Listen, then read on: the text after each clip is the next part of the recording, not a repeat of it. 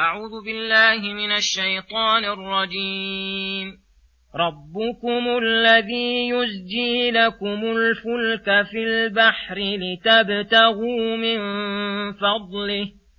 إنه كان بكم رحيما. وإذا مسكم الضر في البحر ضل من تدعون إلا إياه فلما نجاكم إلى البر أعرضتم وكان الإنسان كفوراً أفأمنتم أن يخسف بكم جانب البر أو يرسل عليكم حاصبا ثم لا تجدوا لكم وكيلا أم أمنتم أن يعيدكم فيه تارة أخرى فيرسل عليكم قاصفا من الريح فيغرقكم بما كفرتم فيغرقكم بما كفرتم ثم لا تجدوا لكم علينا به تبيعا ولقد كرمنا بني آدم وحملناهم في البر والبحر ورزقناهم من الطيبات ورزقناهم من الطيبات وفضلناهم على كثير ممن خلقنا تفضيلاً يوم ندعو كل أناس بإمامهم فمن أوتي كتابه بيمينه فأولئك يقرؤون كتابهم ولا يظلمون فتيلاً ومن كان في هذه أعمى فهو في الآخرة أعمى وأضل سبيلا. السلام عليكم ورحمة الله وبركاته. بسم الله الرحمن الرحيم. يقول الله سبحانه ربكم الذي يزجي لكم الفلك في البحر تبتغوا من فضله إنه كان بكم رحيما. يذكر تعالى نعمته على العباد. بما سخر لهم من الفلك والسفن والمراكب وألهمهم كيفية صنعتها وسخر لها البحر الملتطم يحملها على ظهره لينتفع العباد بها في الركوب والحمل للأمتعة والتجارة. وهذا من رحمته بعباده فإنه لم يزل بهم رحيما رؤوفا. يؤتيهم من, يؤتيهم من كل ما تعلقت به إرادتهم ومنافعهم. ومن رحمته الدالة على أنه وحده المعبود دون, دون ما سواه أنهم إذا مسهم الضر في البحر فخافوا من الهلاك لتراكم الأمواج ضل عنهم ما كانوا يدعون من دون الله في حال الرخاء من الأحياء والأموات فكأنهم لم يكونوا يدعونهم في وقت من الأوقات لعلمهم أنهم ضعفاء عاجزون عن كشف الضر وصرخوا بدعوة فاطر الأرض والسماوات الذي يستغيث به في شدائدها جميع المخلوقات. وأخلصوا له الدعاء والتضرع في هذه الحال.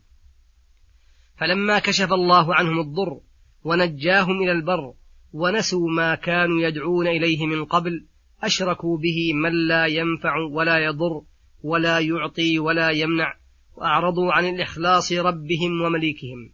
وهذا من جهل الإنسان وكفره فإن الإنسان كفور للنعم إلا من هدى الله فمن عليه بالعقل السليم واهتدى إلى الصراط المستقيم. فإنه يعلم أن الذي يكشف الشدائد وينجي من الأهوال هو الذي يستحق أن يفرد وتخلص له سائر الأعمال في الشدة والرخاء واليسر والعسر. وأما من خذل ووكل إلى عقله الضعيف فإنه لم يلحظ وقت الشدة إلا مصلحته الحاضرة وإن جاءه في كل تلك الحال.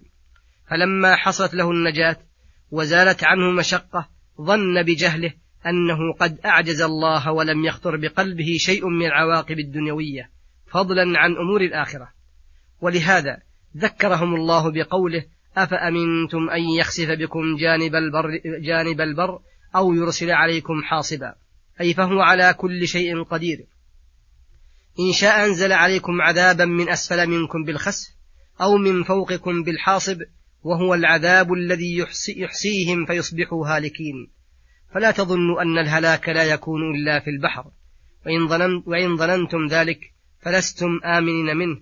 فلستم آمنين من أن يعيدكم في البحر تارة أخرى فيرسل عليكم قاصفا من الريح أي ريحا شديدة جدا تقصف ما أتت عليه. فيغرقكم ثم لا تجدوا لكم علينا به تبيعا أي تبعة ومطالبة. إن الله لم يظلمكم مثقال ذرة. ثم يقول سبحانه ولقد كرمنا بني آدم وحملناهم في البر والبحر ورزقناهم من الطيبات وفضلناهم على كثير ممن خلقنا تفضيلا.